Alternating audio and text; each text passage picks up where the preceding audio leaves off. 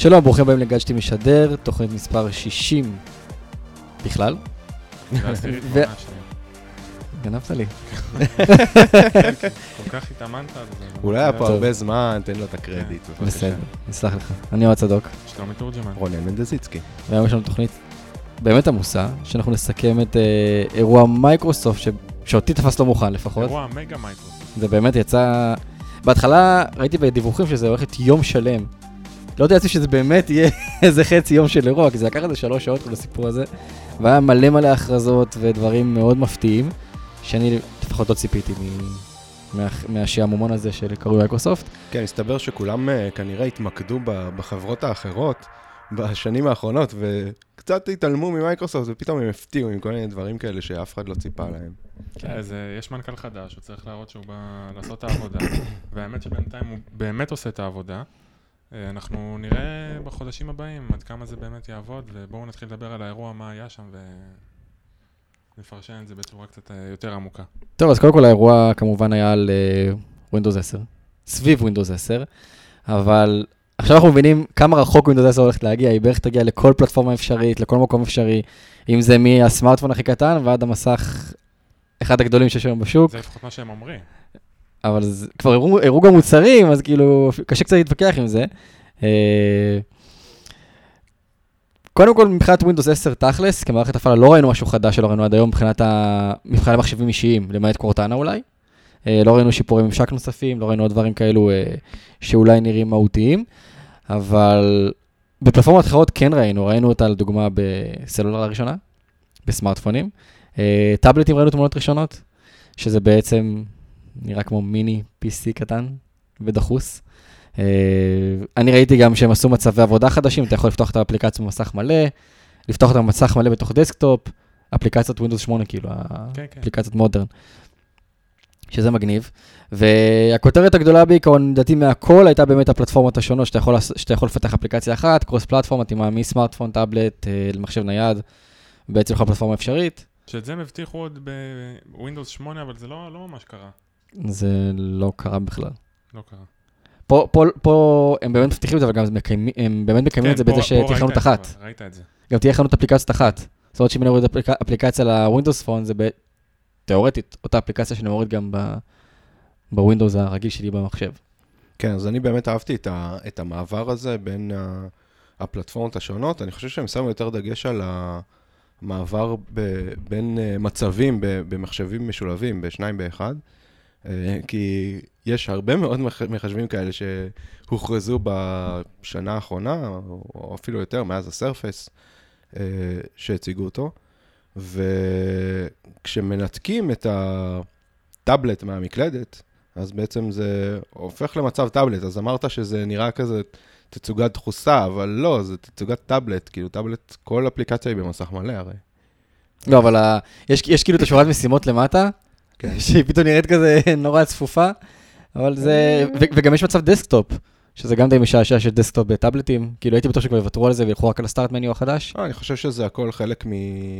מזה שזה באמת, הר... יש הרבה מאוד מחשבים אה, משולבים. היברידים, כן. שכן, ש... שהם, חלקם הם באמת טאבלטים שפשוט מתחברים למקלדת, חלקם אה, מחשבים שמתנתקים לסוג של טאבלט שהוא גדול וכבד מדי כנראה, אבל זה משהו שהולך חזק עם המעבדים המשופרים של, של אינטל שהותאמו במיוחד לזה, אז זה כנראה משהו שעובד, אז הם לא יכולים לשים את זה בצד.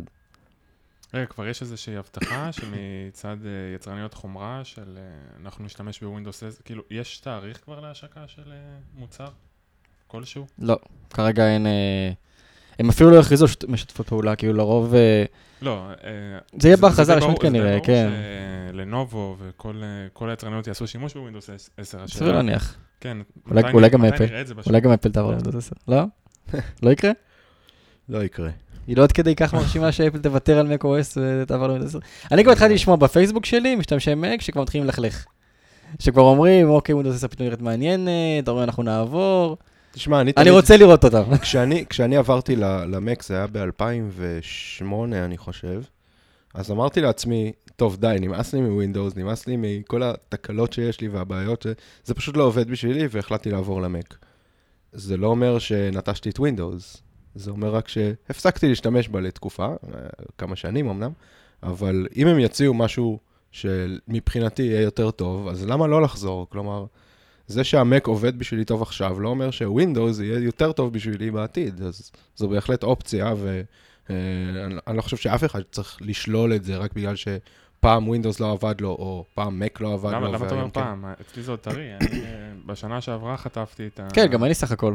כן. בסדר, היו. היו, כמה, היו כמה בעיות עם, עם Windows, כולם יודעים את זה. מייקרוסופט הודו בזה ש, שהיו כמה בעיות שהם uh, עכשיו הקשיבו ל- למשתמשים ומנסים לפתור את רובן, או אפילו את כולם ב, עם Windows 10, ואולי יענו, אולי יענו גם על, על כל הצרכים שלך ש, שהיו חסרים כשרצית לעבור uh, פחות משנה, נכון? אה, שנה, עכשיו שנה? שנה. אוקיי, אז, אז יכול להיות ש, שעוד תחזור ל... אה, למחשב מבוסס יכול להיות, אני. לא שולל שום דבר, אבל אה, כרגע אני לא רואה שזה קורה בשנה הקרובה. אולי, אם באמת יפתיעו ואני אראה משהו ש... שאין סיכוי שאני אראה מאפל, יכול להיות. יש הרבה דברים שאין סיכוי שתראה אה, מאפל. אה, השאלה אם זה באמת אה, דברים שאני שימושים, צריך, כן, או שזה נכון. סתם דברים של בוא, הנה, בוא בוא תסתכל איזה מגניב, תראה איזה יופי. אז זהו, אז אני חושב ש, שאחד החלקים המהותיים יותר ש, שמייקרוסופט הציגה עם Windows 10 זה באמת השילוב של קורטנה, שהוא, שהוא הרבה מעבר ל, לזה שזה אה, עוזרת וירטואלית שמשתלטת על כל צד של מערכת ההפעלה. אני חושב שהם עשו פה איזשהו שינוי די עמוק בצד של החיפוש, גם בלי קשר לזה שכאילו Cortana אחראית על זה. אה, הם שילבו פה משהו ש, ש, שקיים אצל אפל, בסדר, די הרבה שנים, ש, עם ה Spotlight search, שמאפשר לך פשוט להתחיל להקליד איזה משהו, ואתה מוצא כל דבר במחשב, כי יש לו אינדקס מצוין. אז uh, Microsoft שילבו את זה, זה יופיע ב taskbar, בשורת משימות שחוזרת לווינדוס יחד עם תפריט התכל, שאנשים מאוד יאהבו את זה. אה, תפריט התכל לצד עריכים, זה, האמת היא, זה נראה זה די... נראה יפה. זה נראה די מרשים, כן.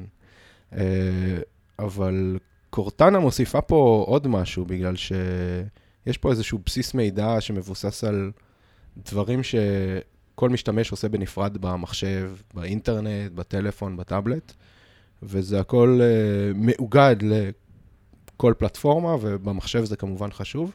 זה, לפי מה שהם הציגו, זה יוכל להציג מידע uh, בסגנון גוגל נאו גם, גם בתוך הדפדפן, ש, שתכף נדבר עליו. כן, ראינו, אם זה של מזג האוויר וכאלה, זה מציג לך איזה יפה כזה. כן, וכל מיני, אפשר יהיה לקבוע פגישות, לשלוח מיילים ישירות מ, מ, מתוך קורטנה, גם במחשב. זה אומר שבעצם אני לא צריך לפתוח אפליקציה, אם אני רוצה לשלוח איזה מייל מהיר או איזה הודעה. אני לא חושב שהם דיברו על הודעות SMS וכאלה, אבל בטח סקייפ. אני מקווה, כן, אני מקווה ש, שהשילוב של סקייפ באמת uh, בתוך המחשב ובתוך Windows 10 באופן כללי יאפשר לעשות איזה סוג של uh, iMessage כזה, uh, או, או Hangouts, אם, אם אנחנו מדברים על אנדרואיד, uh, גם בפלטפורמה של Windows, ו, וזה נחמד לראות, uh, אני לא חושב שגוגל כאילו לא משולבים ב, באף מחשב בצורה אה, הזאת. משולב בדף- דרך רום. אה, כן, אבל אין לך כאילו, אין לך גוגל השתלטות, כן. אתה לא יכול, אני יכול להגיד לכרום, אני חושב, אה, לתת פקודה שהוא, שהוא יזהה נכון. שאני מדבר, כן.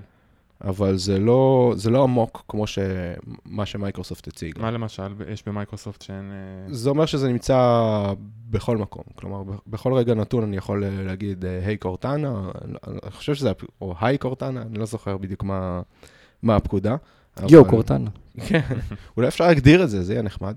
והם הציגו שם ממש דיבור אה, רגיל מולה, אבל אפשר, אפשר להבחין באיזשהו, כאילו מנהל לי את השיחה, אבל בסוף הוא שואל איזו שאלה שכזה WH question כזה, How did you do that, או what is the uh, root of uh, nine? היא- דברים היא כאלה. גם- בסוף הוא כאילו נותן איזשהו מלל של שאלה, שמבינים שאוקיי, הוא דיבר איתה שעה על כלום, ואז הוא שואל את השאלה, אז היא כאילו כותבת רק את השאלה בסוף, היא לא באמת כנראה מקשיבה לכל מה שהוא אמר. אבל זה עדיין נחמד, זה עדיין משולב בכל... אז בטח אה, אספקט של המערכת בינתיים רק ההפעלה. באנגלית ובשפות ה... כן, יש... אה, ש- פופולריות. אני חושב שהם דיברו על שבע שפות, אני לא זוכר בדיוק איזה, כנראה אני אנגלית, יכול- אה, ספרדית, כן. צרפתית, צרפתית, גרמנית. גרמנית, כן, ס- אולי סינית, אני חושב. אני לא גם רוצה חס- להגיד סתם, אבל... היא גם חסתה את התוצאות של הסופרבול. כן. שמע- שמעניין לראות אם היא תהיה צודקת. וטוב, נעבור לנושא הבא, לאקסבוקס. שתיקה רועמת. דממה. כי לכולנו אין אקסבוקס 1, אבל יש לי אקסבוקס 360, כן. שזה לא רלוונטי בכלל לנושא. אה, אז עוד פלטפורמה שתקבל את Windows 10, גם אקסבוקס אמור לרוץ עם Windows 10 באיזשהו שלב. כנראה עם ממשק משתמש קצת אחר ממה שאנחנו נראה במחשב האישי. למרות שלא לא הרחיבו על זה יותר מדי, לא הראו באמת איך Windows 10 תראה על אקסבוקס. מה שכן סיפרו לנו, שבזכות זה ש-Windows 10 תרוץ על האקסבוקס 1 שלכם, תוכלו לשחק משחקים על, פלטפורמ, על פלטפורמות אחרות. כלומר, יש לכם אה, סמארטפון עם Windows 10, או טאבלט עם Windows 10, או מחשב נייד עם Windows 10, תוכלו לשחק על המשחקי אקסבוקס שלכם במחש... בפלטפורמה הזו, בתצורה הזו, אבל צריך שתהיו בתוך הרשת הביתית. וכמובן שיהיה לכם אקסבוקס. כן, ואקסבוקס 1. כן. וזה קצת מצחיק, כאילו זה סוג של אה, סטרימינג כזה, זה לא באמת אה, לשחק במשחק כ... כאילו פשוט להריץ אותו למחשב, זה לא כן, אבל לא אולי זה. מאפשר אה, אה, משחק, אה, איך קוראים לזה? משחק קבוצתי יותר טוב? כי אתה יכול לשבת כמה אנשים על מסכים שונים כאילו? על מסכים שונים. אני לא יודע אבל אם הוא יפריד את התוכן בין המס- בין המסכים. טוב, זה, אני חושב שזה יותר תלוי ב- במפתחי המשחקים כן. ולאן הם ייקחו את זה. אה, נראה. כנראה שנצטרך לחכות, זה כנראה יצא רק לקראת סוף השנה, בינתיים הם משחררים גרסאות אה, מוקדמות ב- בקצב אה, די מהיר. די יפה. כן, אז... אה, רגע, זה- לא לא דיברנו על אה, עלויות, כבר אנחנו עומדים לסיים את העניין של Windows 10. אין עלויות כרגע. אה, לא, דווקא דיברנו קודם על איזשהו עניין שהשדרוג יהיה חינם. ל- כן, ל-Windows 7, Windows 8. ו- קונספירציית החינם. כן, קונספירציית החינם, אתה יכול לקרוא לזה. כן. אה, שזה היה קצת מוזר, הופתעתי לשמוע את זה. לא, קו- קודם כל, דיברנו על זה בדרך, אני רוצה- כן. לספר את הסיפור המלא. אה, באירוע עצמו, לא זוכר מי הבחור שעמד על הבמה ואמר את זה, אה, אמרו 10 תהיה זמינה בחינם בשנה הראשונה. פרי, זה היה אה, free upgrade, upgrade during the first year. עכשיו, הוא אמר את זה כאילו שתהיה, שיהיה שדרוג בחינם במהלך השנה הראשונה, זאת אומרת שמי שישדרג במהלך השנה הראשונה זה יהיה לו בחינם. מצד שני, התרגום היותר הגיוני זה, ו- וגם, וגם את זה מייקרוסופט אמרה באיזשהו- שלב, שהשדרוג יהיה חינם למשך שנה. אז זה או שבשנה הראשונה תוכלו להוריד וזה לכם לחינם לתמיד, או שתורידו בשנה הראשונה ויהיה לכם חינם לשנה, ואחרי זה תשלמו. עכשיו, האפשרות הראשונה היא מגניבה, כי זה כמו שאפל עושה, אתם מורידים למערכת הפעלה האחרונה בחינם, ברור למי זה טוב, למפתחים, יוכלו לשחרר אפליקציות כבר לכולם, נורא מהר, כולם יהיו באותה פלטפורמה, בשעה טובה, ולא זה Windows משהו ש- 8, Windows 10. שאפל עושים, אז אז כאילו, למה לא? אבל יש פה אלמנט של תשלום, זה אין ספק לדעתי. For the first year, doing the first year, לא משנה מה, יש פה הגבלה של שנה שאחריה תצטרכו לשלם. לא משנה אם שנה מההורדה או שנה אחרת, לא, לא משנה הגבלה. כלשהי, אנחנו כרגע לא יודעים מה. כן. עכשיו מה, אחרי שבן אדם כבר רואה את Windows 10, ישתמש בשנה שלמה, מה תגידו לו, תשלם עכשיו 300 דולר? לא, יכול להיות שיעצרו לו את העדכונים פשוט. ואז מה? זה- ואז תשלם. זה זה גם מצחיק.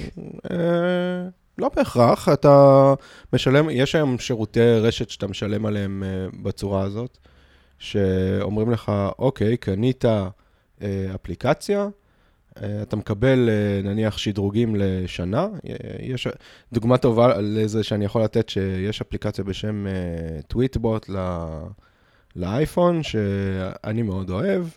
אה, כל איזה תקופה, אני לא חושב כל שנה, הם אה, משחררים גרסה חדשה, כלומר מ-0, שהם דורשים עליה תשלום חדש. אז יש עדכונים לאורך הדרך, אבל כל שנה, שנה וחצי, אני חושב בערך, הם מוציאים גרסה חדשה ואומרים, אוקיי, עכשיו אנחנו רוצים שתשלם. אז זה כן, זה כן איזשהו מודל ש, שקיים והגיוני, גם לא, לא הגיוני לי כל כך שמייקרוסופט יחלקו בחינם את המערכת ההפעלה, אלא אם כן השותפים שלהם הסכימו לשאת אה, עלות כלשהי על, אה, על, אה, לא יודע, על מחשבים חדשים בטוח שכן, אבל אה, אה, לא חושב שהם יהיו מוכנים לקחת אה, על עצמם עלות מעבר לכך גם על שדרוגים. אז זה יהיה חייב ליפול על, ה, על המשתמשים אני לא- באיזשהו אני לא אופן. חושב שהם במצב שהם יכולים להרשות לעצמם לדרוש 300 דולר על מערכת הפעלה. אולי לא 300 דולר, אבל... אה, סכום סמלי, 10 דולר. כן. 30 דולר. גם עם אפל בהתחלה השינוי היה הדרגתי, כלומר בהתחלה כן שילמת על שדרוגים מדור לדור, אה, סכומים שהלכו וירדו, ובשנה שעברה זה נהפך לחינם. יכול להיות שמייקרוסופט ילכו על אותו מודל, כי בסופו של דבר כל מחשב חדש שאתה קונה, אתה כן משלם על המערכת הפעלה, ממש כמו שאפל עושים. אז אה, אולי זה יהיה בחינם, אולי הם ידרשו איזשהו סוג של תשלום עבור אה, עדכונים. אין לדעת, אולי הם יציגו את זה בתור אה, איזשהו שירות נוסף, שאתה מקבל אה, נפח אחסון יותר גדול ב-OneDrive, או ש- אפשרות שימוש באופיס אה, 365, י- אונליין. הנה purchase בתוך המערכת הפעלה. כן, דברים כאלה, תוספות כאלה, וככה הם יכולים לדחוף לך עוד מהמוצרים שלהם, כן בתשלום ודרך מערכת ההפעלה. שאפילו את זה כבר אפל עושה בחינם. נותנת לך את כל ה-iWork. אפל, מוכרים bundle עם המחשב שלהם, המחשבים אין לך שלהם. הרבה יותר יקרים בגלל זה, אז, uh, אז אצלהם זה טיפה יותר לגיטימי. האמת היא, גם אני הופתעתי עם, אה, עם הצעדים האלה של אפל uh, בכל מקרה, אבל uh, אין לדעת, צריך לחכות ולראות מה יקרה כשמייקרוסופט יציעו בפועל את Windows 10 ו, ולשמוע מה יקרה. כרגע בוא, בוא נתייחס לזה בחינם, כי הם אמרו חינם, אז יאללה, Windows 10 חינם, קחו. זה גם שם בכותרת, אתה יודע, כרגע- זה בחינם זה בחינם. כן. וספרטן, הדפדפן החדש, וה- שאמור להיות מלהיב, לא לא בדיוק הבנתי מה קורה שם, בהדגמה הקצרה שהם הראו, אז כן, את זה חשפו קצת, אה, בקטנה. קצת בקטנה לפני, האמת היא שחשפו אה, חלק נרחב מה, מהפונקציות. אה, עוד קודם לכן, מייקרוסופט גם לא דיברה עליו יותר מדי, היא הציגה שלושה צדדים. קודם כל, העיצוב הוא קצת כזה שטוח, מזכיר, אה, האמת היא לא מזכיר יותר מדי אה, דפדפנים אחרים, פשוט בעיצוב שטוח כזה עם טאבים למעלה. כן, לעומת אקספלורר הוא נורא שטוח. כן, זהו.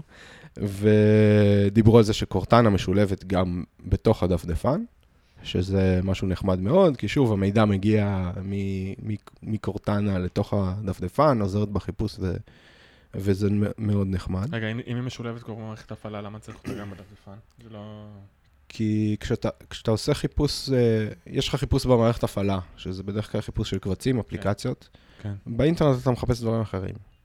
אז uh, אני מניח שאפשר מתוך הטסק בר, uh, מתוך השורת uh, חיפוש של קורטנה הזאת, לחפש גם לתוך האינטרנט, אבל מי עושה את זה? כן. בדרך כלל אנשים מחפשים לתוך הדפדפן, אני חושב שאפילו ב...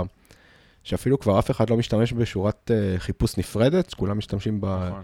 ב-URL בר, כן. כי, כי זה הכל כבר משולב. אז uh, להכניס לשם עוד uh, מידע דרך uh, קורטנה, מן הסתם גם דרך בינג, זה, זה יהיה מאוד רלוונטי. Uh, עוד פונקציה שאני לא ממש uh, הבנתי את הצורך שלה, אבל אני מניח שהיא שמשה כש, כשאנשים עובדים ב, בקבוצות אחד- ואחד עם השני. דווקא אנשים התלהבו מזה. אני? אישית לא מבין מה התלהבו. לקשקש על הדפדפן? לקשקש על ה... כן. אז זה- גם לקשקש וגם זה לכתוב הערות בצד, שזה משהו שקיים בפאורפוינט, אני חושב, אה, כבר הרבה מאוד זמן. אז אה, אפשר באמת לקשקש על הדף, לכתוב דברים, לסמן דברים ו... ולהעביר אותם לחברים, לסנכרן אותם בין, ה... בין המכשירים השונים, עם הטאבלט, עם הטלפון, שזה משהו חביב מאוד. אז זה קצת הראה אולי יותר על הצד של הסינכרון בין המכשירים, מאשר אה, איזושהי פונקציה שהיא באמת תהיה שמישה לכל המשתמשים. אני חושב שזה, שזה, ה, שזה איזשהו רמז שהם ניסו לתת, אוקיי, הדפדפן מסתנכרן טוב מאוד בין, אה, בין המכשירים השונים, שזה נחמד. אולי ספרטן ל-iOS ואנדרואיד גם? אני לא- אני לא אתפלא עם אה, מהלכים האחרונים של אה, מייקרוסופט, למרות שפה יש מגבלה, כי אה, WebOS מאפשרת רק לדפדפני WebKit, כן, זה מנוע... WebOS, iOS. ואם כבר אמרת לקשקש, אז יש עוד דבר שאפשר לקשקש עליו, שזה המסך. הם הציגו את ה-Surface Hub, שזה מסך, אה, סוג של מסך חכם, טלוויזיה שמשולב בתוך ה...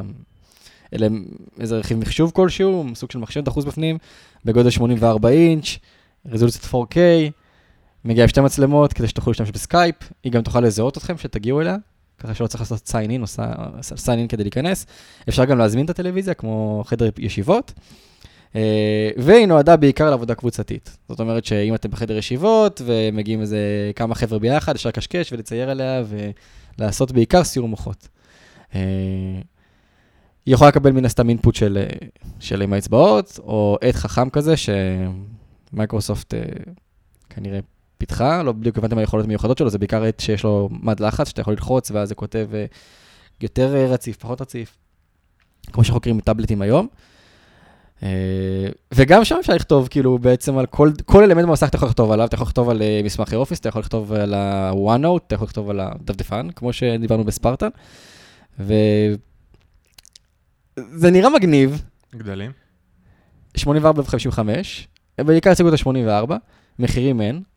אה, שוב, יש לזה את הוואו פקטור, זה מגניב, זה כן. יפה, זה אחלה.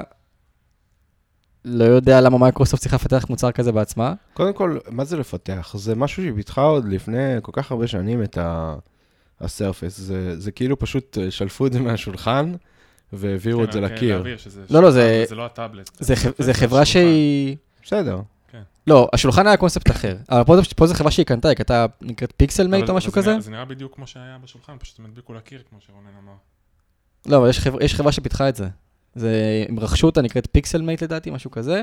אוקיי. והיא פיתחה את המסך והכל, את כל הטכנולוגיה הזאת, שבעצם לוקחת ושלבת, דוחסת לפעמים הרבה טכנולוגיות אחרות, ופשוט מייקרוסופט אמרה, טוב, אה, Windows 10 גם יכול להיות פה, בוא נדחוף גם את Windows 10 פה. פשוט כאילו, הם, הם ניסו להציג Windows 10 בכל מקום, למרות ששם לא הראו ממש את, ה, את מערכת ההפעלה ואת ההתחל וזה, אבל יש שם וריאציה כלשהי של Windows 10. לא ברור בדיוק מה.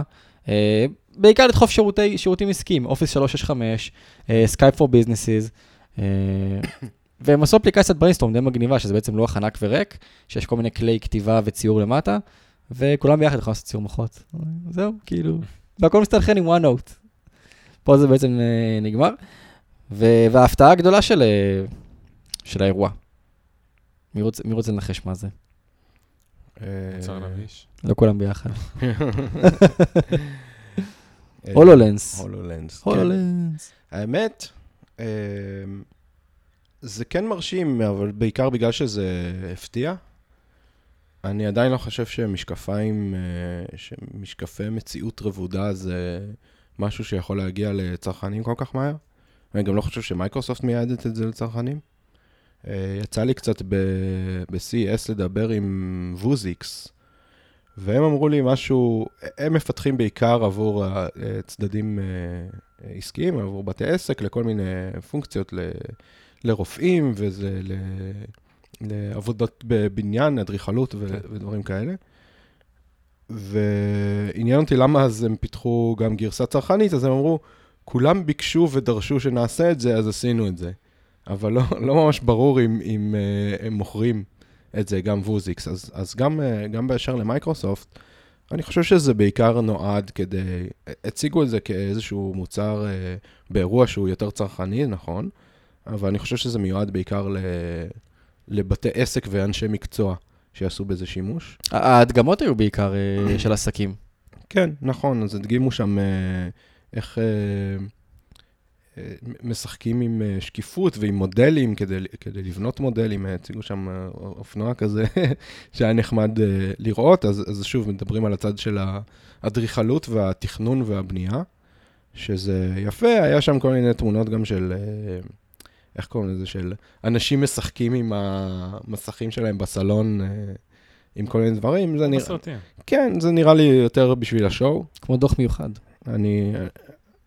זה לא, זה לא שזה מוריד מה, מהערך של המשקפיים האלה, אני חושב שבשנים הקרובות אה, יאמצו את זה יותר בצד העסקי ולא בצד הצרכני. עדיין מאוד מלהיב אה, שהם פיתחו משהו כזה, הם דיברו על אה, משהו כמו ארבע או חמש שנים שהם פיתחו את המוצר הזה, ואני חושב שלא שמענו, כלומר, שמענו על, על משקפיים אה, חכמים של אה, מייקרוסופט בעבר, מכל מיני פטנטים, אני חושב, אבל אף פעם לא ייחסו לזה ערך אה, גדול, כמו שהיה נניח עם המשקפיים של גוגל, לפני ש, שהכריזו עליהם, או כל מיני שמועות על אה, משקפיים של סמסונג ו, וחברות אחרות.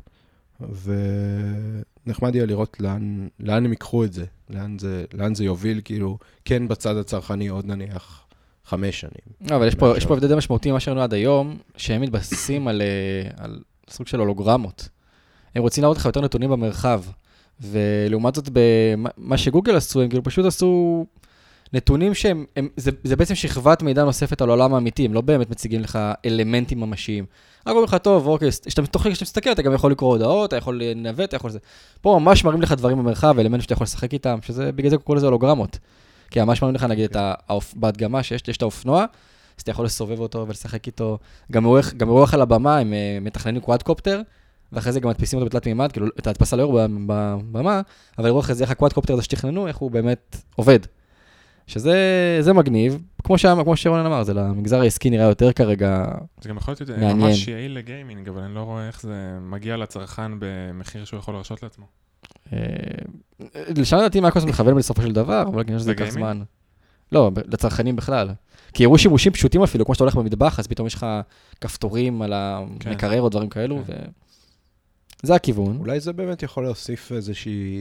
הרי מייקרוסופט אקסבוקס זה, זה צד חזק מאוד במשחקים, אולי זה משהו שיכול להוסיף איזשהו אלמנט נוסף למשחקים. הרי הם עשו כבר, אה, מייקרוסופט הציגו פיתוחים שנניח לוקחים את המשחק החוצה מהמסך, אה, שכחתי, כן. את, ה- שכחתי את השם של זה, אבל אה, ראינו הדגמות של זה לא פעם אה, באינטרנט ו- וגם במציאות, שממש אתה רואה שכל הסביבה של הסלון שלך מקבלת איזשהו... 360 מעלות. כן, אספקט של אה, חלק מהמשחק, ואתה יכול אה, לראות צדדים במסך שלא ראית, נניח חלק נוסף בחדר, או אה, שלג, ראיתי באחת הדגמות שלג שנופל על הרמקולים שלי בסלון, דברים כאלה. זה נחמד מאוד, והם כן עובדים הרבה מאוד כדי לפתח את צד המשחקיות מעבר למסך, מעבר למגבלות המסך, אז אולי גם זה ישולב בעתיד באיזושהי, באיזשהו אופן. אה, נראה. טוב, עד כאן מייקרוסופט? כן. הרשימו, אותי באמת הרשימו. כמות ההכרזות, החד- החדשנות, זה, זה מאוד לא מייקרוסופטי מצידם. אבל יפה, סחטיין. אני הרגשתי לא נעים שלא הייתי באותו יום. לא, לא לא נראה לי שמישהו ציפה לכזאת כמות של הכרזות. אה, כן, לא נראה לי שמישהו הכרזות. ציפה לזה. זה היה יומיים עמוסים במייקרוסופט. בהמשך התוכנית יהיה לנו ראיון עם שלומית וייס, מנהלת פיתוח צד צרכן באינטל, על מעבדי אינטל החדשים שהוכרזו אה, מ-CES, הראיון הוקלט ב-CES. אה, ראיון מאוד מעניין, פרטים מעניינים, ושווה להישאר לסוף התוכנית ולהקשיב. טוב, ונעבור לפינת השמועות השבועית שלנו. פינת השמועות השבועית. על תמיד לא יש. שמועות. כן. צריך לעשות מזה פינה. מה פינה? זה כל האתר. זה כל- כל הלחם והחמאה כמעט, שלנו. כן. כן, אה, אנחנו אז אוהבים את זה. אז אחרי ש-CES קצת לא העליבה בתחום המובייל, נכון? חוץ מהג'יפלקס 2 שהיה נגולת כן, אור. אבל זה- היא לא אמורה להעליב בתחום המובייל. אבל כן התרג- כן אותי התרגלנו בשנים מאוד האחרונות. העליבה עם המכשירים אה, גם החדשים. אסוס, נכון. אבל כן התרגלנו ל- בשנים האחרונות להרבה הכרזות מובייל. אה, תמיד כאילו זו הייתה תערוכה גדולה של טגרה, איכשהו, כן, כאילו... נכון. אה, היה איזה משהו במובייל שם שהיה נורא דומיננטי. דרך אגב, כן הציגו טגרה שם, אבל לא מכשירים טגרה. הבעיה היא שתמיד מציגים את טגרה ב-CES, ואז ב-MWC כל המכשירים הם קוואלקום ואתה לא שומע על טגרה. נעלם, זה- זהו. כן, זהו. כן, זה ככה בשנתיים האחרונות באמת. אה, אז מכשירי דגל לא ראינו שם בת- בתערוכה, חוץ מאסוס, שהכריזו שם כמה דברים מעניינים. אה, אבל יש לנו בדרך את הגלקסי S6, את ה-HTC הימה, כן, היי. M9 בעיקרון, אה, יש מי שאומר שלא, אה, אבל בסדר. עוד מעט ניכנס לזה, ו-One פלוס 2, שזה בכלל לא קשור לכלום, אבל יש לנו שמות מגניבות על זה. אין קשר. אה, יש גם את ה... כנראה שאחרי MWC גם את ה-G4 ולסוני אקספיריה Z4, ויהיה כל מיני דברים עוד בחודשים הקרובים. אה, אז בואו נתחיל עם מי שאמרו את הכוכב של תערוכת MWC 2015, סמארטפון הדגל הבא של סמסונג, הגלקסי S6, שלפי השמועות יהיה מכשיר חזק, עשוי מתכת, עם דרך עיצוב... אגב, זה לא- זה לא סגור, עשוי מתכת. לא, לפי השמועות. אה, עשוי שמועות מתכת. חלוקות. גם יש שמועה לאחרונה שהוא יהיה רק עם מסגרת מתכת, והגב יהיה זכוכית, כן. שזה קצת אייפון 4, אולד סקול. זכוכית אצל סמסונג זה משהו שעוד לא ראינו נראה לי, זה גם משהו שאני לא בטוח שאני הייתי רוצה לראות מסמסונג, נכון? כי איכשהו זה יהיה שביר בצורה בלתי נסבלת. ו... והאמת שהחלק הכי, יש, יש שני, שני אלמנטים נורא מעניינים עם הגלקסי S6, אחד זה פרויקט זירו, שלכאורה הם אמורים לעשות פשוט ממש ריסטארט ולהתחיל מחדש את, אה, את, ה- את שפת העיצוב שלהם. והדבר השני זה הגרסה, גרסת ה-Edge שאמורה להיות לגלקסי S6, אה, כמו שראינו בגלקסי נוט, שיש את הגלקסי נוט Edge, גלקסי נוט 4 Edge.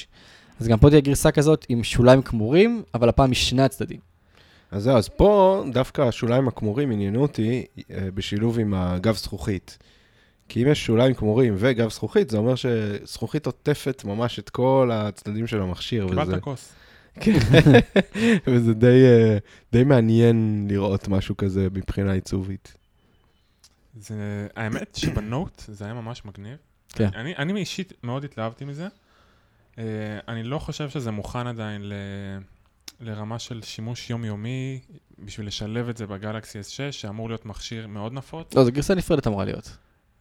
Uh, גם יש שמועות שלא תהיה גרסה כן, נפרדת, אבל בוא בוא נצא אה, מנוחנה כן. ששתי אני, גרסות אני אקח איזשהו ציטוט, לא בדיוק ציטוט, כי אני לא זוכר בדיוק את, המ- את המינוח שאמרו לי, אה, דווקא ב-LG, אם יש לך איזשהו יתרון על, על פני החברות האחרות, תשתמש בו כמה שאתה יכול.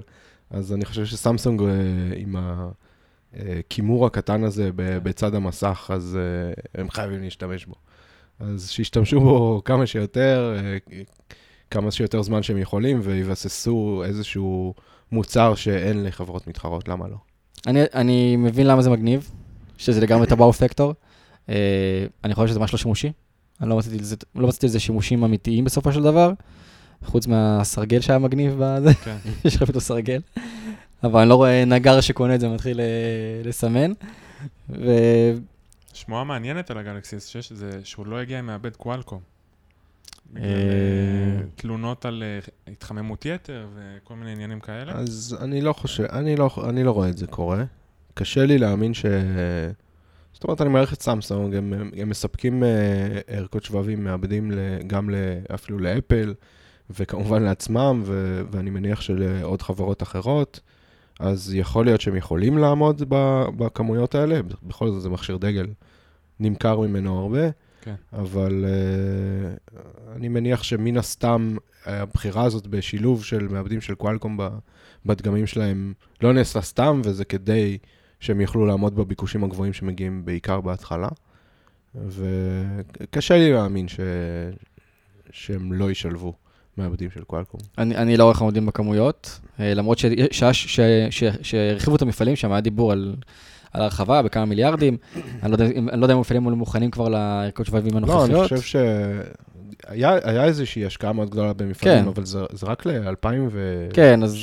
או 2018 והלאה. אני לא רואה אותם עכשיו עומדים בכמויות שהם צריכים לעמוד בהם. אה, זה לא... לבד קשה לי מאוד, אלא אם כן הם נערכו מזה, לזה הרבה הרבה זמן מראש, גם קשה לי. אבל כבר היום, יש להם תמיד בעיות עם מלאים בהתחלה. וזה עם סנאפדרגון.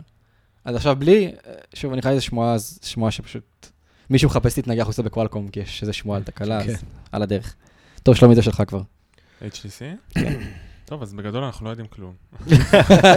אנחנו רק יודעים שזה אמור להיות uh, סוג uh, של M8 משודרג, שזה בעצם M7 משודרג.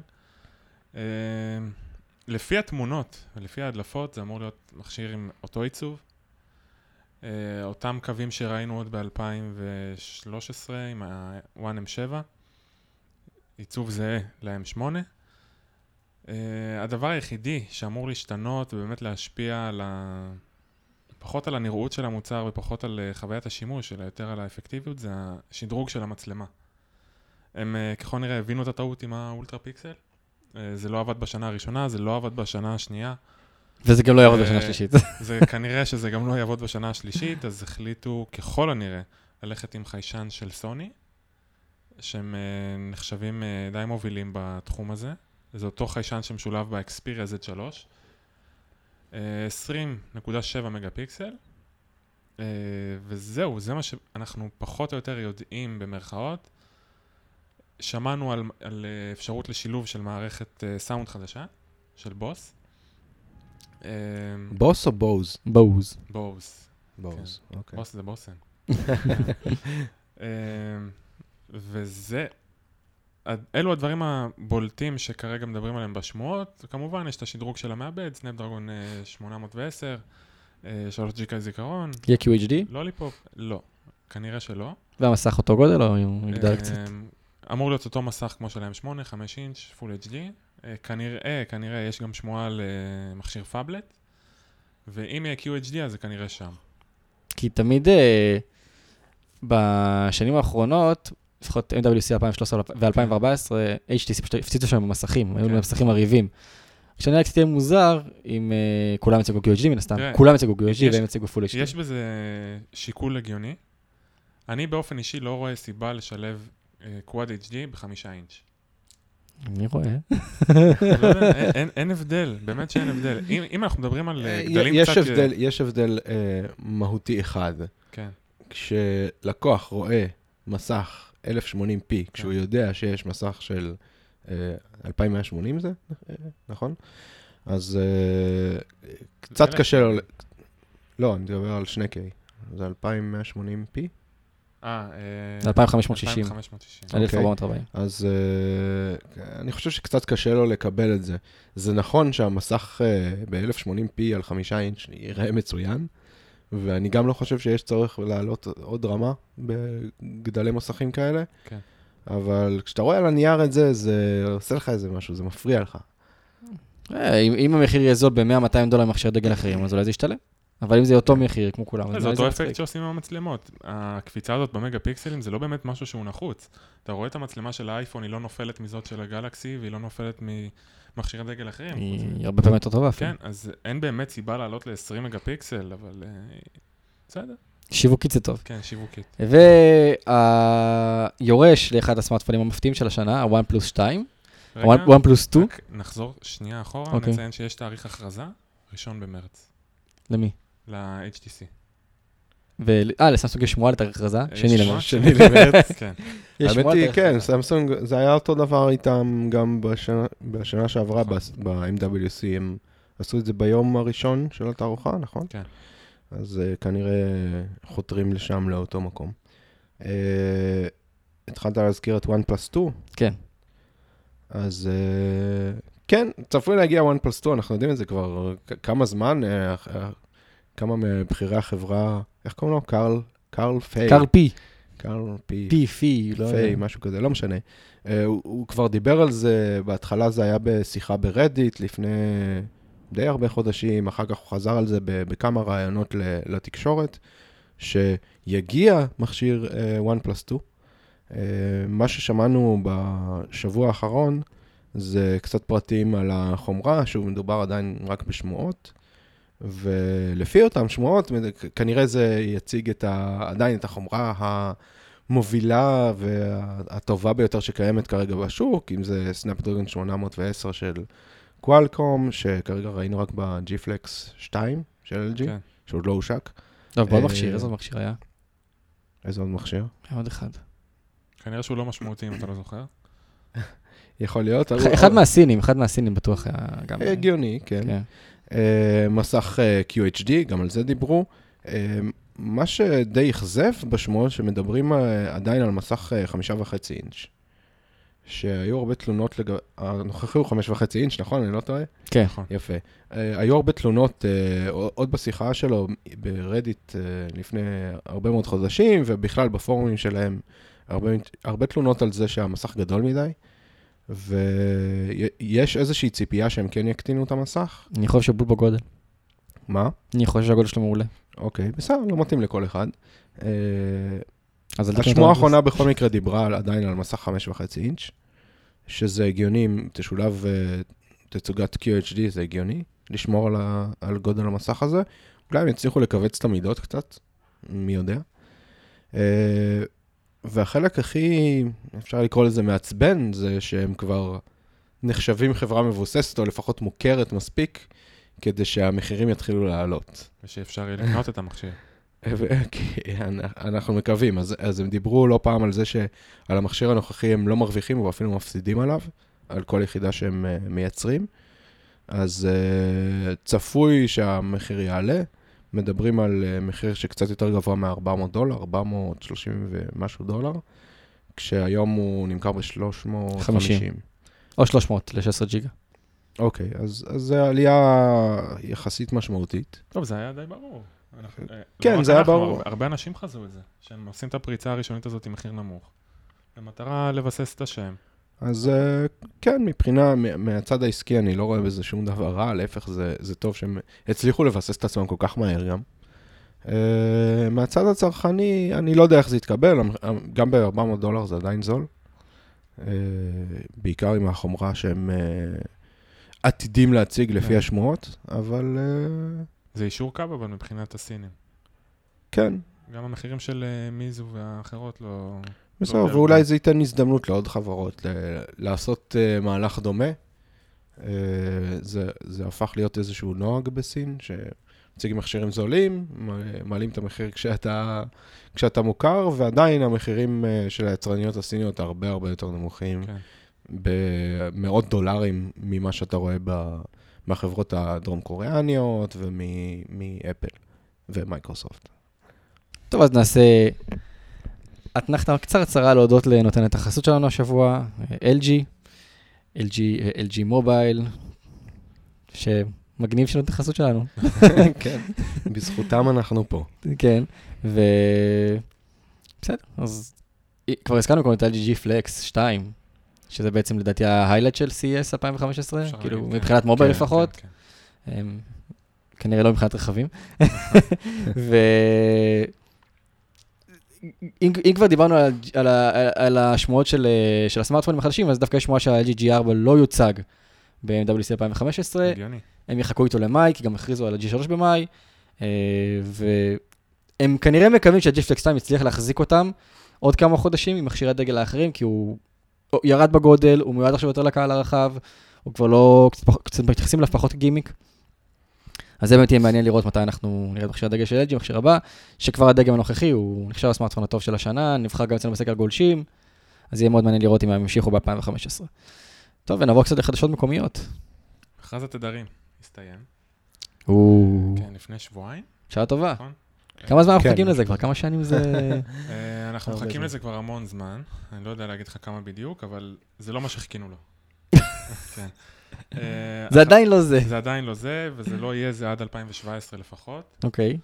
אה, החדשות הכי גדולות שיצאו מהמכרז הזה, זה, זה שכרגע יש לפלאפון, אה, חברת פלאפון, תדרים על, רצועת תדרים על פס 1800 מגה-הרץ, אה, משהו שלא היה לה עד היום, ומשרד התקשורת אה, השאיל לה במרכאות בשביל הפעלה ניסיונית של רשת דור רביעי.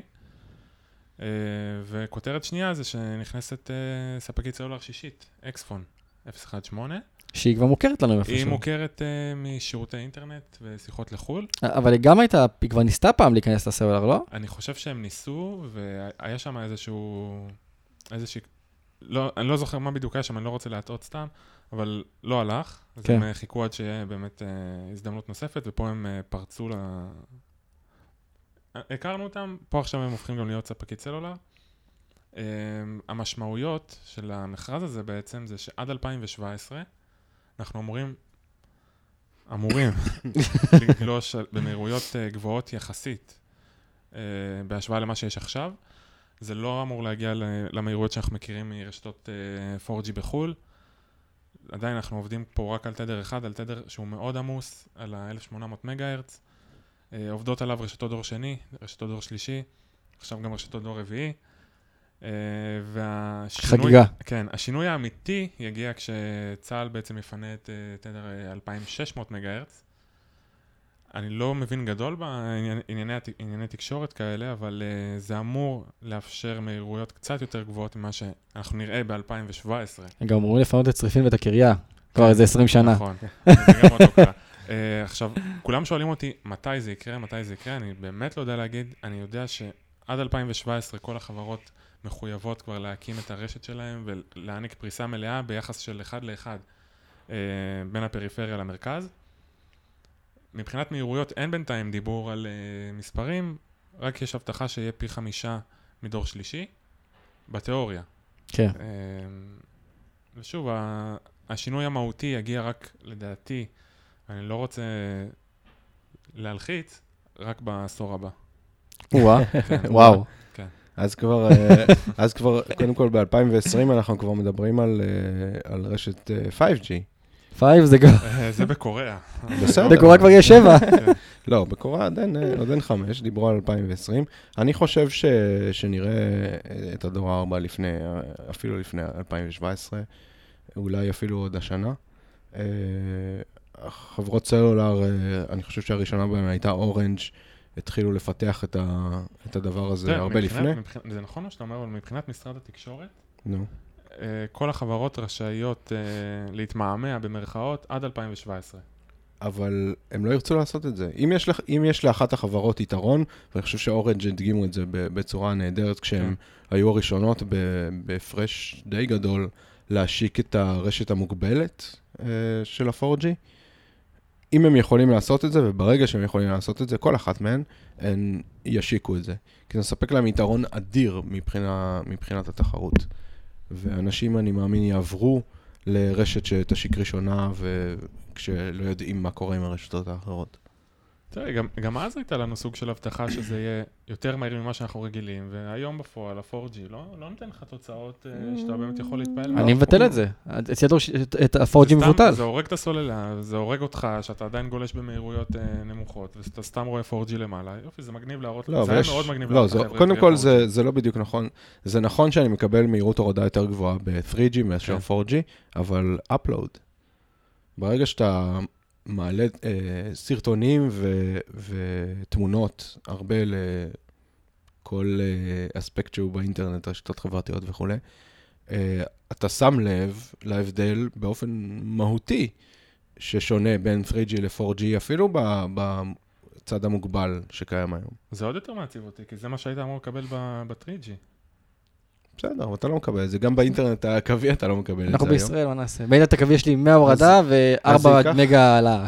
אז זה ייקח זמן, אבל אני מאמין שברגע שאחת החברות מסוגלת להשיק את, הרשת באופן מלא, אה, או אפילו בצורה הדרגתית, אה, ביישובים מסוימים, ואז להתפרס, אמרת, יש להם עד 2017, שהם כן. יעשו את זה איך שהם יכולים. יאללה, פייסבוק. כן. שמישהו ייתן לנו איזה תקציר הפרקים הקודמים. טוב, אז uh, פייסבוק, uh, אני חושב לפני שבוע, שבועיים אפילו, uh, גלובס חשף שאחד העמודים הפופולריים ביותר, או, הכי פופולרי ב... טוב, לא הכי פופולרי, יש לנו יותר, עמודים יותר גדולים בארץ מזה. סטטוסים מצייצים. לא, ש- הכי פופולרי בישראל. אין, אה, אין עמוד עם יותר מ-700 אלף עוקבים, נראה לי הבנתי שהוא הכי גדול בישראל. אני זוכר שמהכתבות שהוא היה הכי גדול בישראל. ynet, משהו? לא. נראה לי שהוא הכי גדול בישראל. לא משנה, סטטוסים מצייצים, מעל, מש, מעל אה, 700 אלף עוקבים, אה, גלובס חשף שהם פרסמו סטטוסים ממומנים, הם פרסמו גם מחירון אה, בהמשך. אה, כמובן שאין שום בעיה עם, אה, סטט... אני לא רואה בעיה עם סטטוסים ממומנים, הבעיה פה הייתה שהם פרסמו סטטוסים ממומנים, אבל לא טרחו להגיד, אה, יש פה משהו ממומן. כלומר, אנחנו מפרסמים אה, משהו לציבור, שהוא פרסומת, ואנחנו לא מציגים את זה. בטלוויזיה אתה יודע מתי יש איזה פרסומת, בעיתונות, כשיש איזה מודעה ממומנת, אתה, אני חושב שאתה רואה אה, שרשום מודעה ממומנת. גם באתרי אינטרנט נהוג, אני, לא- זה לא חובה, אבל נהוג, כאשר יש איזשהו פרסום ממומן, אז אה, מציינים את זה באיזשהו אופן.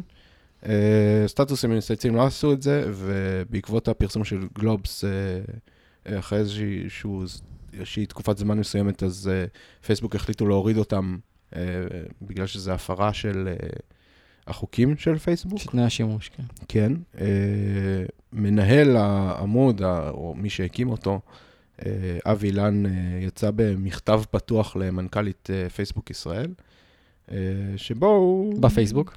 כן, בפייסבוק, ב- ב- בחשבון הפרטי שלו, שבו הוא אה, קורא לה להחזיר את העמוד ומעלה את הטענות שלו, אה, למה הם לא היו צריכים לה- להסיר את העמוד, שהם לא עשו לו שימוע לפני כן, לא טרחו להגיד לו שהם הולכים להסיר את העמוד, אה, כל מיני טענות שונות, יכול להיות מוצדקות, יכול להיות ש, שפחות. התגובות על הפוסט שלו האלה היו בעיקר רבות, בעיקר רבות, בעיקר רעות מצד המשתמשים, שכנראה... מרגישים נבגדים. כן, נבגדים ב- בעיקר בגלל הפרסומים של הסטטוסים הממומנים, בלי שאמרו להם שהם ממומנים. אני חושב שאם, ש, שאם היו חושפים את זה מלכתחילה, זה סטטוס ממומן, שלא הייתה בעיה. אולי נפתח קבוצה שנקראת סטטוסים ממומנים. מה? אני אפתח קבוצה שקוראים לה סטטוסים ממומנים. וזהו, פשוט אני... אה, אני לא בטוח אני חושב. שהקדימו אותך. אני לא בטוח? שפייסבוק... יש אה, כבר מלא אה, חיקויים וכאלה. יש קבוצה שנקראת סטטוסים ממומנים? צריך לבדוק את זה. בוא, אוקיי. אני עכשיו בודק. אנחנו בכל מקרה. אה, באותו ערב שבו אה, פרסם אה, אבי לן את המכתב הפתוח הזה דרך החשבון שלו בפייסבוק, אז המכתב הזה הוסר. אה, לא ברור לי אם זה הוא הסיר את זה בעצמו או פייסבוק הסירו את זה. ושלומי פתח פה עמוד אה, סטטוסים. ויש לו לייק אחד. יש את זה, אבל יש- לו- פתח לייק אחד. במחשב, אני מתכוון. אני לא יודע מי זה, אבל... אה, יש לו לייק אחד רק, אני עוד יכול לפתוח, אני אולי, הנה עכשיו עשיתי לו פרסומת, עכשיו יהיו לו מלא לייקים. ויום אחרי, שהוא פרסם את הסטטוס הזה בפייסבוק, בחשבון האישי שלו, הוא נחסם. כלומר, הוא, אני חושב עדיין יכול להשתמש בחשבון פייסבוק שלו, הוא לא יכול לפרסם סטטוסים חדשים. מה, באמת? כן, ככה הבנתי. באישי שלו? כן, באישי זה מה שלו. שאומרים. עכשיו, אה, זה נהיה אפשר פרסונל, אה? לראות, כאילו, אני ניסיתי לעקוב וראיתי שבאמת אה, עוברות השעות ולא ראיתי אותו מפרסם דברים חדשים, אז כנראה זה, זה, זה באמת נכון, כמו שזה נראה. אה, סיפור תמוה, אני לא יודע לאן זה, לאן זה ייקח אותנו, פייסבוק לא מקבלים את זה ו, וכנראה לא מקבלים שום טענה לזה שהם עשו משהו לא מוצדק, אם זה בחוקים שלהם, לא עברתי על החוקים שלהם, אם זה בחוקים שלהם אה, שאסור לפרסם אה, מודעות פרסומיות בדפים, אה, אלא אם כן זה נעשה דרך פרסום של פייסבוק, שזה כן, יש להם מערכת. הגיוני, כן, הגיוני ולגיטימי, אז, אז מן הסתם הם היו צריכים להסיר את זה, אפילו באופן אוטומטי. אז אה, תראה, הוא גם בא בטענות שהוא לא היחידי שעושה את זה. ואנחנו יודעים שבאמת הוא לא היחידי שעושה את זה, אבל השאלה אם פייסבוק באמת אה, פועלת בצורה אקטיבית כדי לחפש את האנשים האלה שעושים את זה, או שזה רק אה, מגיע מה- מהלשנות. ו... מה, מהניסיון שלי עם, אה, עם בעיות כאילו של, אה, של הפרות חוקים, אה, נניח כלפינו אה, ב- בפייסבוק, לא קרה לי פעם אחת שפייסבוק בא ועל דעת עצמה הסירה פוסט, אני תמיד הייתי צריך כן. לדווח על משהו. זה לא קורה הרבה, אבל זה קורה. ואני אני לא חושב שפייסבוק אה, מנטרת באופן תראה, אקטיבי. יש עמודים מאוד פופולריים בישראל, אני לא אגיד את שמם, שאתה רואה בוודאות שמדובר בסטטוס שהוא פרסומי, המטרה שלו פרסומית, ולאו דווקא של מוצר של החברה עצמה. אז אני לא, לא בטוח. לא, השאלה אם זה, אני לא יודע למה הכוונה שלך, השאלה אם זה אה, נניח אחד מהאתרי אינטרנט אה, הגדולים, כן. ש, שכמובן משלבים אה, כל מיני תכנים שיווקיים אה, שהם, שהם ממומנים מן הסתם, ומפרסמים קישורים אליהם דרך הפייסבוק. אני לא בטוח שיש בעיה עם זה.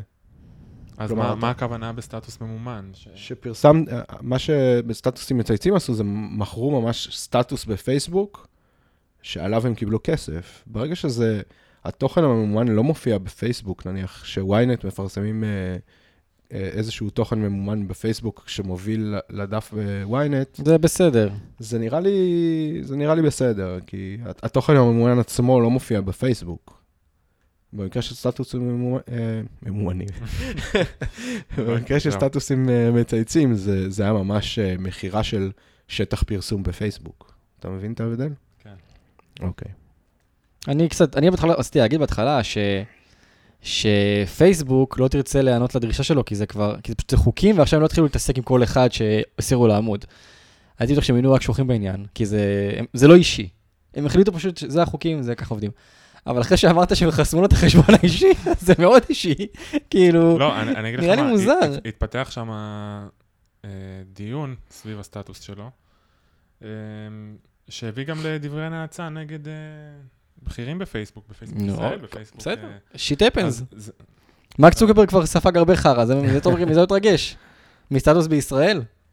נראה לא לי אני לא הזוי. יודע מה, היה הסיבה באמת.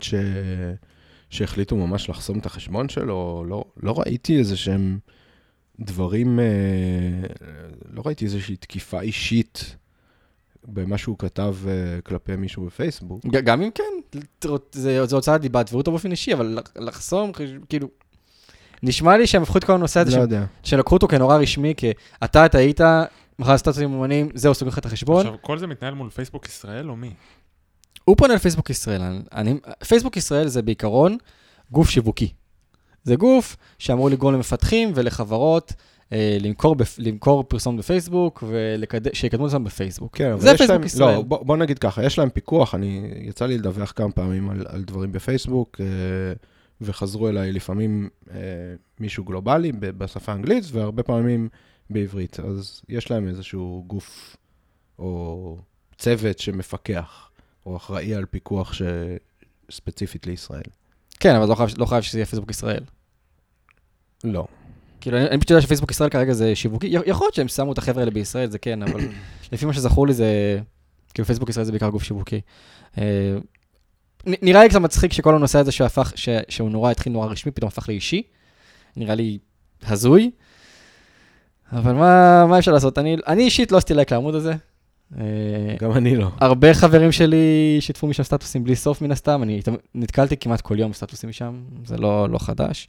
הרבה דברים מצחיקים. אני לא, לא זכור לי שנתקלתי בתוכן ממומן, שחברים שלי מימנו, שחברים שלי שיתפו, מימנו, כן, בדיעבד מימנו גם, אה, שחברים שלי אה, שיתפו, אבל בסדר, אם זה היה וחשפו את זה והוא הודה בזה, אני פשוט חושב ש...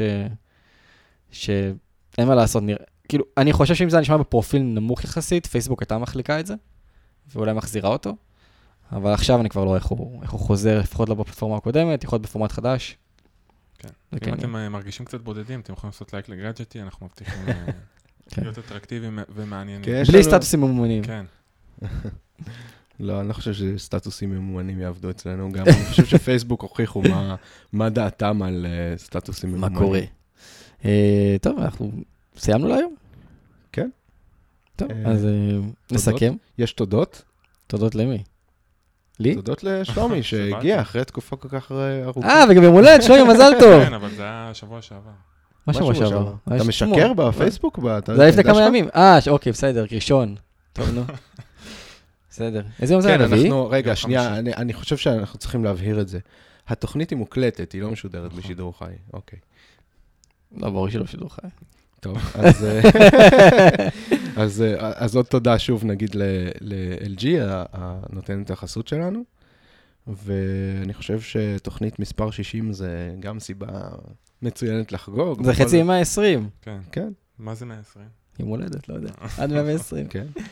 טוב, אז אה, כמו שרונן אמר, תוכנית 60, עשירית בעונה השנייה, גאדג'טי משדר. תעקבו אחרינו בפייסבוק, בתקווה שלא, באינסטגרם. בתקווה שלא יסירו אותנו. באינסטגרם, Google Plus, אה. YouTube, תעשו subscribe. אה, טוויטר, נכון? יש את הציפור המעצבנת הכחולה הזאת. Tumblr עכשיו? לא. משהו? מי Snapchat? זה מעניין? Tumblr? Snapchat יכול להיות מגניב. אוקיי. יש לך תמונות עירום של גאדג'טים. אה, וזהו. לפתוח את ה Galaxy. עם ה- כן, עם המכסה, עם הגב, עם הגב בלי... טוב, זה נהיה קינקי. אה, אז אני הייתי אוהד צדוק. שלומי תורג'מן. רונן מנדזיצקי. עד הפעם הבאה, להתראות, שבוע הבא, גאדג'טי משדר, שבע וחצי, יום ראשון. ביי. להתראות. ועכשיו נעבור לראיון שעשינו עם שלומית וייס, מנהלת פיתוח צד צרכן באינטל, ואיתה ולנטין קפלן, אחראי על צד פיתוח של מעבדי Skylake ספציפית, זה מעבדי אה, הדור הבא של Core i. הם ידברו איתנו על, אה, על מעבדי ה Core M החדשים, על שילובם בפלטפורמות חדשות, ועל היתרונות כמובן שהם מביאים לפלטפורמות אלו. אז אה, האזנה נעימה, ראיון מאוד מעניין, שווה להאזין לו. שלום, כאן רונן מאתר גאדג'טי. אני כאן היום בתערוכת CES בסוויטה של אינטל יחד עם שלומית וייס, מנהלת הפיתוח צד הצרכן באינטל, ועם ולנטין קפלן, האחראי על צד הפיתוח של מעבדי הסקיילק באינטל. אז uh, ניגש ישר לעניין, אינטל השיקה בדיוק עכשיו בת- בתערוכה את הדור החמישי של המעבדים שלה. Uh, ואנחנו כאן לשמוע קצת על המעבדים מהדור הנוכחי, החמישי, ולשמוע קצת על המעבדים של הדור הבא, מעבדי הסקיילק מהדור השישי.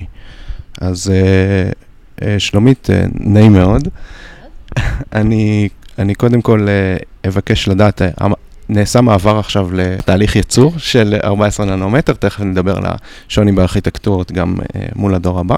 אז הייתי רוצה לשמוע קצת מה, מה ההבדל, איזה שיפורים נעשו בין הארכיטקטור, אה, סליחה, בין תהליך הייצור הקודם לתהליך הייצור הנוכחי של 14 ננומטר.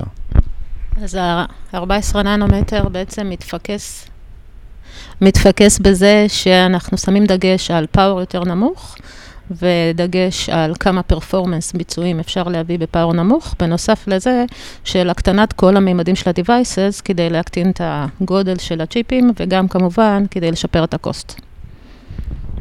אוקיי, זה אומר כמובן שנקבל uh, מכשירים הרבה יותר קלים ודקים וקטנים, שיהיה אפשר לשאת איתנו.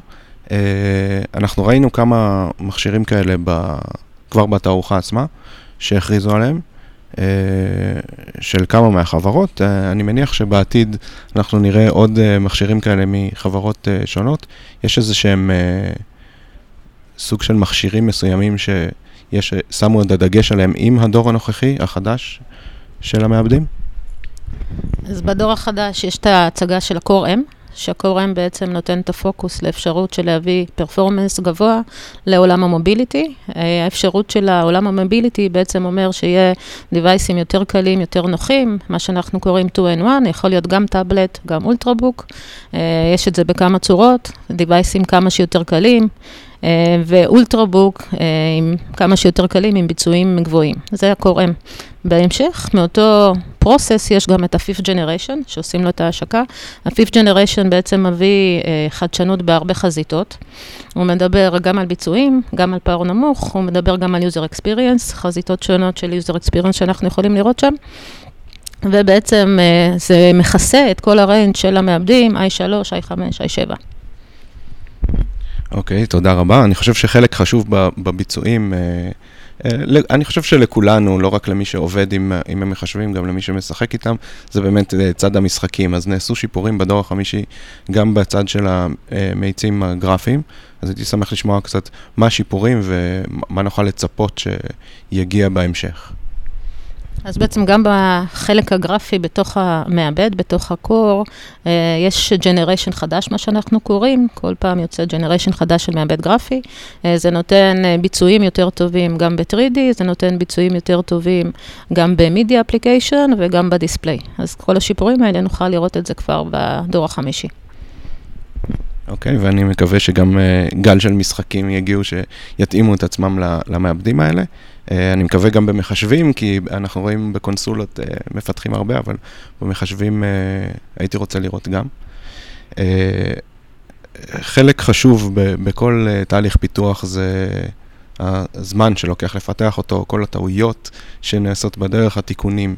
אז הייתי שמח לשמוע קצת על איזה קשיים נתקלתם במהלך הפיתוח, במהלך המעבר לתהליך הייצור החדש? אז את התהליך, הייצור החדש מפתחים אצלנו במפעלי ייצור, זה לא משהו שקבוצות התכנון אחראיות. כמובן שקבוצות התכנון צריכים להשתמש בתהליך ייצור הזה אה, על מנת אה, לעשות את התכנון ואת הייצור עצמו. Uh, התהליך החדש של 14 ננומטר בעצם תהליך מאוד מאוד מורכב. והוא תהליך מורכב כי הוא מנסה להביא הרבה חזיתות, שיפורים והרבה חזיתות בו זמנית. גם בחזית של פאוור, גם בחזית של הקוסט, שהקוסט בעצם אומר dimension, מידות מאוד מאוד קטנות, אה, לכל הפרמטרים של הייצור. כמה שזה יותר קטן, הייצור יותר מורכב. אה, ולכן יש בזה סיבוכיות בייצור, סיבוכיות במכשור. אינטל הראשונה שמשתמשת בכל מיני מכשירים וכל מיני חלקים בתוך הייצור עצמו, וזה גם גרם ל debug או ניקיון של ה process, שלקח תקופה קצת יותר ארוכה ממה שבדרך כלל אנחנו מנקים תהליך ייצור. אוקיי, okay. דבר ששואלים אותנו הרבה הקוראים באתר, זה למה שתי ליבות?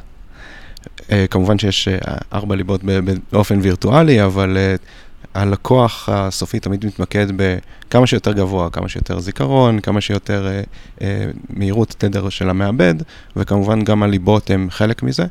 אז uh, הייתי שמח שיסבירו, שתסבירי לי למה שתי ליבות, למה ארבע ליבות, ועל הצד של ארבע הליבות הווירטואליות. אז קודם כל, אה, אני חושבת שדרך אחת זה לראות אה, מה הביצועים שאנחנו מקבלים מהשני ליבות או ארבע ליבות וירטואליות. אה, יש גם מעבדים i7 שהם ארבע ליבות באמת, לא רק וירטואלי. אה, אבל מה שחשוב זה הביצועים, ומה שחשוב זה איך התוכנה מנצלת את הליבות שיש, או את החומרה שיש במקביל. אה, כשהתוכנה מתקדמת יותר, כמה שהיא מנצלת יותר ליבות, אז יש משמעות להכניס גם בתוך ההארדוור יותר ליבות. מה שאנחנו בעצם מנסים לעשות זה בלנס, איזון די עדין בין כמה חומרה כדאי להכניס, ועדיין היא תהיה שימושית, שנוכל לראות את השיפורים בפרפורמנס. להכניס יותר מדי חומרה אם היא לא מנוצלת טוב, זה לא בהכרח נותן לנו יתרון אה, גדול. אז זה המאזן שאנחנו עושים בכל קונפיגורציה, מספר הליבות בחומרה, לעומת מספר ליבות וירטואלי או לא. נעבור קצת לדור, לדור ההמשך. דיברנו עד עכשיו על, על הדור הנוכחי, Core M, המעבדים למכשירים אה, נישאים יותר, אה, אולטרבוקים וטאבלטים ומכשירים משולבים 2-in-1, וכמובן הדור החמישי של, של המעבדים שרק עכשיו אה, הושק. היינו רוצים לשמוע קצת על מה הלאה? כלומר, הדור הבא של המעבדים, הדור השישי, אה, מעבדי Skylake. מה מצפה לנו, ב, איזה שינויים בארכיטקטורה? אה, כמובן מדובר עדיין בתהליך 14 ננומטר. אה, ומה אפשר לצפות, איזה סוגים של מוצרים צפויים להגיע, ומה השיפורים שיגיעו יחד עם המעבדים החדשים בהמשך השנה. אז כמו שבטח אתה יודע, אה, ה Skylake כרגע הוא עדיין בשלבים של פיתוח, הוא לא משהו שהוכרז רשמית החוצה. אה, Skylake בעצם מה שהוא מביא, הוא מביא את הדור הבא, גם לתוך המשפחה של ה Core M, וגם לתוך המשפחה של הקור עצמו, זה יהיה ה-Six Generation Core. אה, יש בו הרבה מאוד פוקוס בארכיטקטורה על פאוור כמה שיותר נמוך, ירידה משמעותית בפאוור, המשך ביצועים נורא גבוהים גם במעטפות פאוור קטנות. וזה בעצם מאפשר סט חדש של רעיונות או אפשרויות, איזה סוגי מערכות לבנות. Uh, כרגע הוא מתוכנן לחצי השני של 2015, לצאת החוצה. יש לנו לקוחות שיש להם כבר סאמפלס, יחידות שמתחילים לבנות איתם, ואת הפרטים היותר מספרים, זה יהיה בשלב יותר מאוחר שנוכל לתת. אוקיי, okay, uh, צד נוסף ש... שמעניין אותנו זה חיי המדף של מוצרים. Uh, היום נוטים להחליף uh, טלפונים כל בערך שנתיים בממוצע, או שנ, בין שנה וחצי לשנתיים, אני מאמין. תלוי מי, כמובן. אה, אני, אני באופן אישי מחליף אה, כל, שעתי, אה, כל שעתיים, כל שנתיים את, ה, את, ה, את המכשיר הנייד שלי, והמחשב מחזיק לטווחים יותר ארוכים. השאלה היא אם... ככל שמתקדמת הטכנולוגיה במכשירים הניידים, האם אנחנו יכולים לצפות לסוג של האב שינהל את כל צרכי המחשוב שלנו עם נניח יחידות טיפשות של מחשבים, כמו שאנחנו מכירים מלפני כמה עשרות שנים, או שלאורך uh, טווח, שלא נראה לעין, טווח ארוך יותר, נמשיך לראות uh, הפרדה בין צד המחשוב לצד הטלפונים, ואפשר להגיד גם הטאבלטים. אז אני לא בטוחה שיש שם הפרדה באמת בין הטאבלטים והטלפונים, כי גם את עולם הטאבלטים יחסית uh, מחליפים יותר אולי מהמחשבים. Uh, בעולם החדש, שהוא למשל הקור M, הוא בעצם עושה איזשהו ערבוב. יורד מעולם האולטרבוק או מעולם המחשבים, יותר לעולם של 2 in 1 ושל טאבלטים. אה, ששם גם יש יותר תחלופה, רוב הסיכויים, ויש שם יותר חדשנות שצריכה לקרות. Uh, בעולם המחשבים, uh, שיש שרת מרכזי, זה יותר אם אנחנו מדברים על אולי סרבר או משהו כזה, uh, ששם לא בהכרח אתה רוצה משהו ישן, אתה רוצה משהו חזק, שיוכל להתחבר או להיות אדפטבל בצורה טובה, להתחבר עם הרבה מאוד סוגים שונים של מחשבים. בסדר גמור, עכשיו אנחנו נפנה ולנטין, שיוכל להסביר לנו קצת על תהליכי הפיתוח של מעבדי הסקייליק החדשים. אז אני אשמח אם uh, תשפוך קצת אור על uh, מה זה אומר, קודם כל uh, לעבוד בצד הפיתוח של המעבדים החדשים. ושוב, אה, אם יש איזה שהם קשיים שאתם מתקלים בהם בצד הפיתוח, אז אני אשמח גם לשמוע. אוקיי, אוקיי, לפתח אה, מיקרופרוססור כמו Skylake, שזה ה... דור השישי, אה, אנחנו צריכים להיות בדור, בחוד החנית, גם מבחינת הכלים, אה, גם מבחינת היכולות אה, פיתוח במתודולוגיות. בפרויקט כמו Skylake עובדים מאות אנשים בכמה יבשות, וזה תהליך ארוך. אנחנו צריכים להביא את Skylake best in class power performance בתחום. אז יש פה challenges מאוד גדולים בכל הפרמטרים. אין פרמטר אחד שאנחנו יכולים להגיד uh, שאפשר uh, להתפשר עליו. אם זה area הוא חשוב, אם זה power במיוחד, תדר הוא קריטי, quality מעל הכל. מדור לדור אנחנו צריכים להשקיע יותר ויותר כדי להביא את התוצאות. וזה לנצח על תזמורת אה, מאוד גדולה, מאוד מורכבת, אה, עם תיאום אה, רב. זה מה שאנחנו עושים בסקיילק. כן, בבקשה, שלומית. בעצם אה, סקיילה גם חשוב לציין שהוא נעשה על פני כמה יבשות, כמו שוולנטין אמר, כשהמרכז או ההובלה שלו הם מתוך ישראל. אה, אבל יש לנו חלקים מה... שנעשים בארצות הברית, חלקים שנעשים בהודו, וכל התיאום, כל הסינכרון של העבודה הזאת קורה בעצם בקבוצות בישראל, בתוך אינטל בחיפה. כמה מתוך uh, כוח עבודה, או יותר נכון, כמה עובדים uh, בישראל באופן ספציפי, ו- וגם כמובן בעולם, עובדים בכל שלב uh, על פיתוח הדור הבא, כלומר דור ההמשך, לא הדור הנוכחי של, המח... של המעבדים uh, להמשך פיתוח ושיפור uh, הקיים. יש לנו כמה שלבים. יש uh, שלב אחד של התכנון, שזה מה שאנחנו קוראים בעצם הפיתוח עד הטייפין, ואחר כך יש לנו שלבים של בדיקות של הסיליקון שמגיע, שדורש לפעמים איטרציות נוספות, ורק אחרי שבדיקות הסיליקון נגמרות, זה באמת יכול לצאת לשוק, או מתחילים להיות סמפלזים ואז יוצא לשוק. Uh, בתהליך הפיתוח, יש לנו כמה מאות אה, של עובדים שבעצם אה, עובדים על התהליך הזה. כאשר אנחנו עוברים לתהליך של הסיליקון, יש ירידה בכמות המפתחים ויש עלייה באנשים שבודקים את הסיליקון, אבל זה עדיין סדר גודל של כמה מאות טובות. כמו שאמרתי, הרוב בישראל, לא כולם בישראל. צריך לזכור שזה קורה, קורה במקביל בין הדורות השונים. כשדור אחד נמצא בפיתוח, דור אחר כבר נמצא בסיליקון, וכך הלאה. זה בעצם staggered אה, במקביליות בין הפרויקטים. אז אה, תודה רבה לשלומית, מנהלת הפיתוח צד צרכן, אה, ואחת האחראיות ל- להביא לנו את הדור הנוכחי, וכמובן גם את הדורות הבאים של המעבדים, ולוולנטין קפלן, תודה רבה לך, ואני מקווה להיפגש בהמשך. יש איזושהי מילה לסיום, uh, ולנטין? אני משוכנע שגם הדור החמישי וגם הדור השישי אה, יעשו שינוי ב... צורה של המחשוב בסגמנטים הנמוכים, אה, ויש מה לצפות, אנחנו כבר ממשיכים לעבוד, לא, לא, לא, לא, לא הפסקנו בדור השישי, גם אנחנו עובדים על הדור השביעי.